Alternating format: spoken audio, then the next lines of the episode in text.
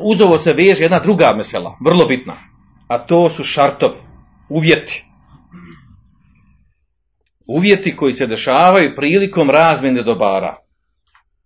U tom kontekstu imamo, znači većina učenjakovog umeta je na tom stavu da su šartovi uvjeti prilikom poslovanja na kojima se složi jedna i druga strana, da su one u osnovi dozvoljeni šartovi. Osim oni šartovi koji ohalale što je haram ili obrnuto, oharame ono što je haram, ohalale što je haram i obrnuto, znači ohalale što je haram. I to vraća naravno na šerijatske argumente. Kaže poslanik sallallahu alejhi ve sellem u hadisu koji su učenjaci prihvatili i uzima ga kao pravilo u kupoprodajnim transakcijama, kaže sulhu jaizun bainal muslimin. Sulh, odnosno ugovor je, kaže, dozvoljen među muslimanima, illa sulhan ehalla haramen au harrame halalen. Osim, kaže, ugovor, dogovor, kaže, koji o halali haram ili o harami halal. Vol muslimun ala šurutihim. Ovaj dio je jako bitan. Znači, kaže, muslimani su na šartove u doslovnom prevodu. A u stvari misli se muslimani su obavezni da se drži šartova i uslova, uvjeta na kojima se dogovore da posluju. To je osnova, da poštujemo ugovor, dogovor na kojima smo se dogovorili. Izuzetak šta? Illa šartan harame halalen. Osim šart koji oharami ono što je halal, ev ehalle harame. Ili ohalali ono što je haram. Hadis bilježi Bu Davud i drugi. Ima u njemu određene slabosti, međutim, opšte prihvaćeno. Ima drugi argumenta koji također kazuju, govori o šartovima, samo nisu ovako detaljno precizni kao ovaj hadis. Uglavnom, znači, rad po ovom hadisu je opće poznat kod islamskih pravnika. Opet su ovdje izdvojili Zahirije, kažu šartovi su svi haram, osim što imamo dokaz da određen šart halal. I tako dalje, ne odgovaram njihov dokaz. Uglavnom, ova stvar je jako bitna. Jer imamo kuranski ajet, kad fesale lekum ma harrama alejkum. Allah dželešanu je vama detaljno pojasnio ono što vam je zabranio. Znači ono što je pasno da zabranio, ostalo mimo toga je dozvoljeno u međuljudskim postupcima. Nakon ovog dolazi nam vrlo bitna stvar, a to koju sam namjeravao da govorim, a to su šartovi u kupoprodaji. Ja ću ih samo preletiti, znači, o njima se može držati predavanja. Samo ću preletiti jer su jako bitni. One stvari koje će nam doći poslije ova pitanja, konkretno vraćaju se nove stvari ovdje koje govorim. Uglavnom islamski pravnici, ja ću spomenuti ono na čemu je većina islamskih pravnika. Kada govori o šartovima prilikom kupoprodaje, kažu oni imaju, ti šartovi imaju dva neka stepena. Prvi koji se vraća, prvi šartovi, prva tri šarta koji se vraćaju i odnosi na mušteriju i prodavca, prodavača. Imamo tri šarta, a imamo također tri šarta koji se vraćaju na robu koja se prodaje i na novac sa kojim se plaća, ili druga roba sa kojom se plaća ta roba. Znači, tri šarta koje su vezana za mušteriju i prodavača, a tri šarta koje su vezane za robu i ono sa čime se plaća. Prva tri šarta koje se vraćaju na prodavača i na mušteriju su sljedeći. Prvi je šart, kaže, etaradi minhuma. Da obojca pristanu na tu kupoprodaju, dobrovoljno pristaju. Znači, sa obe strane mora biti dobrovoljan pristanak na tu vrstu kupoprodaje oko koje se dogovaraju.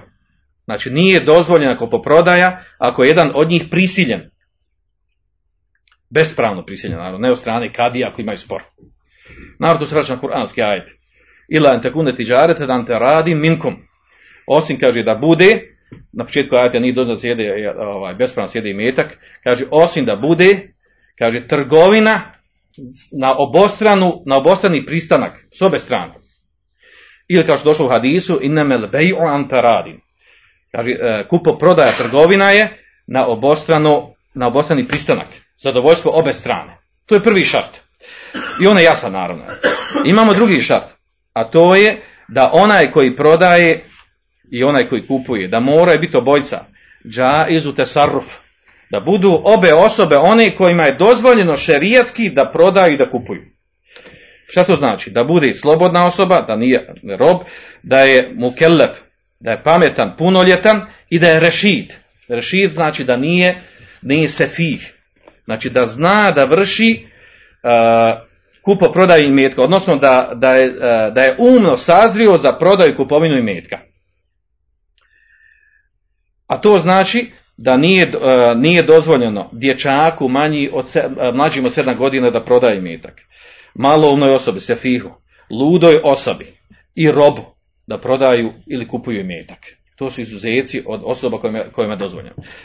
Treća stvar, treći šart, a on je bitan kad govorimo o ovom što ćemo mi govoriti u ovim vezano za poslovanje sa Arapima, a to je da obe strane, znači i prodavač i kupac, da moraju biti vlasnici onog što razmjenjuju.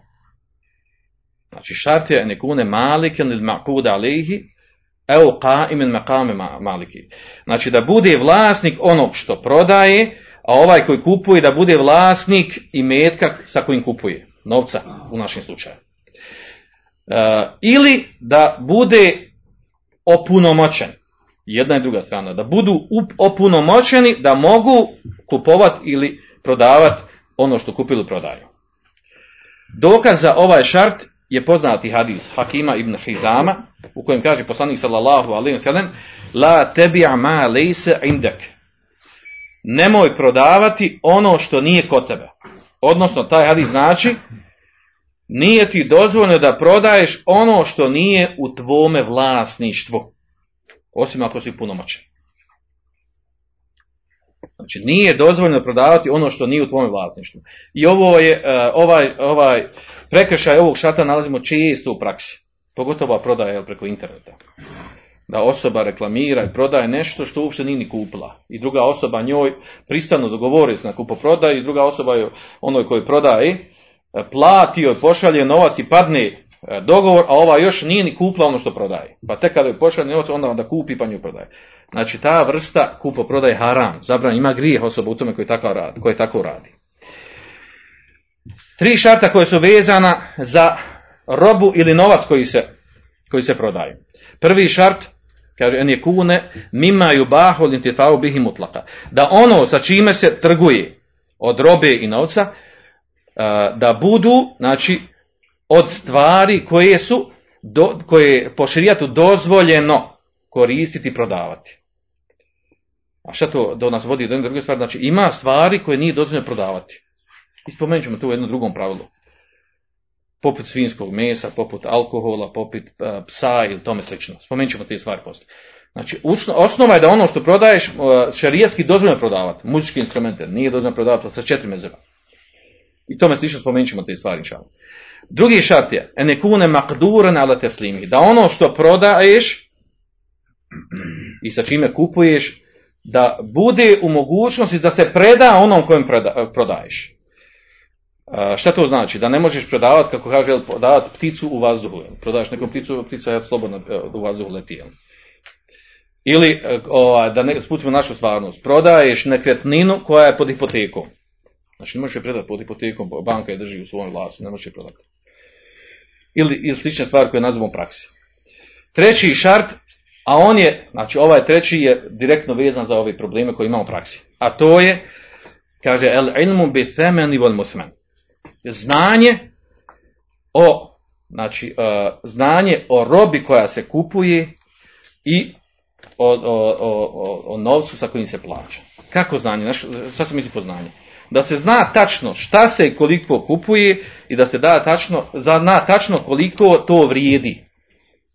A ovo u praksi imamo, imamo ovdje prekršaj sa strane tog takozvanog garera, da se uđe u neku vrstu poslovanja gdje se ne zna završiti, ne zna koliko ćeš platiti i šta ćeš dobiti.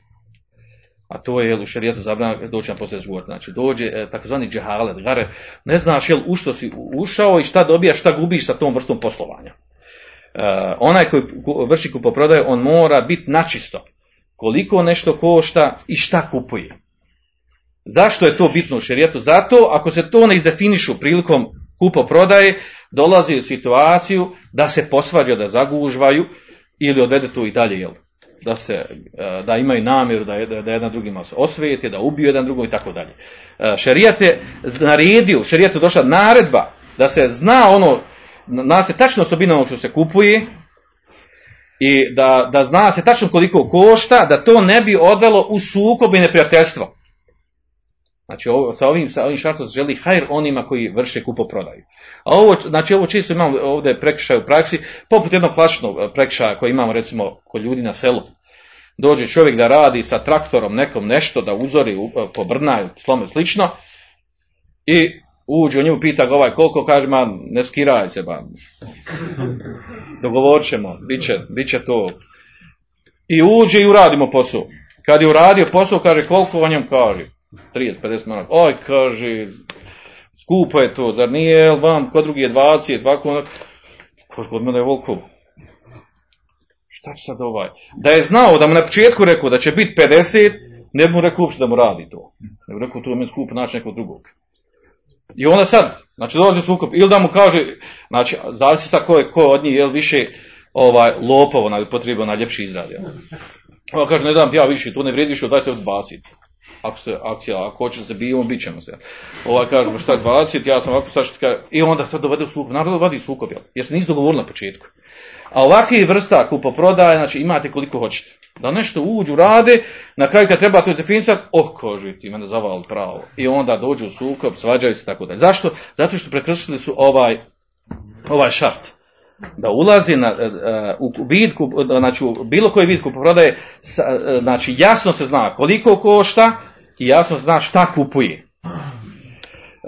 Sada navodimo ovdje, znači primjera imate koliko hoćete, kako se napravi prekršaj ovdje u ovom trećem šartu.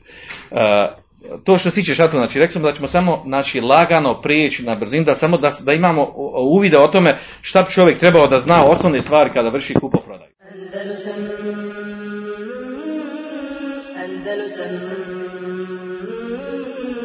Andalusen.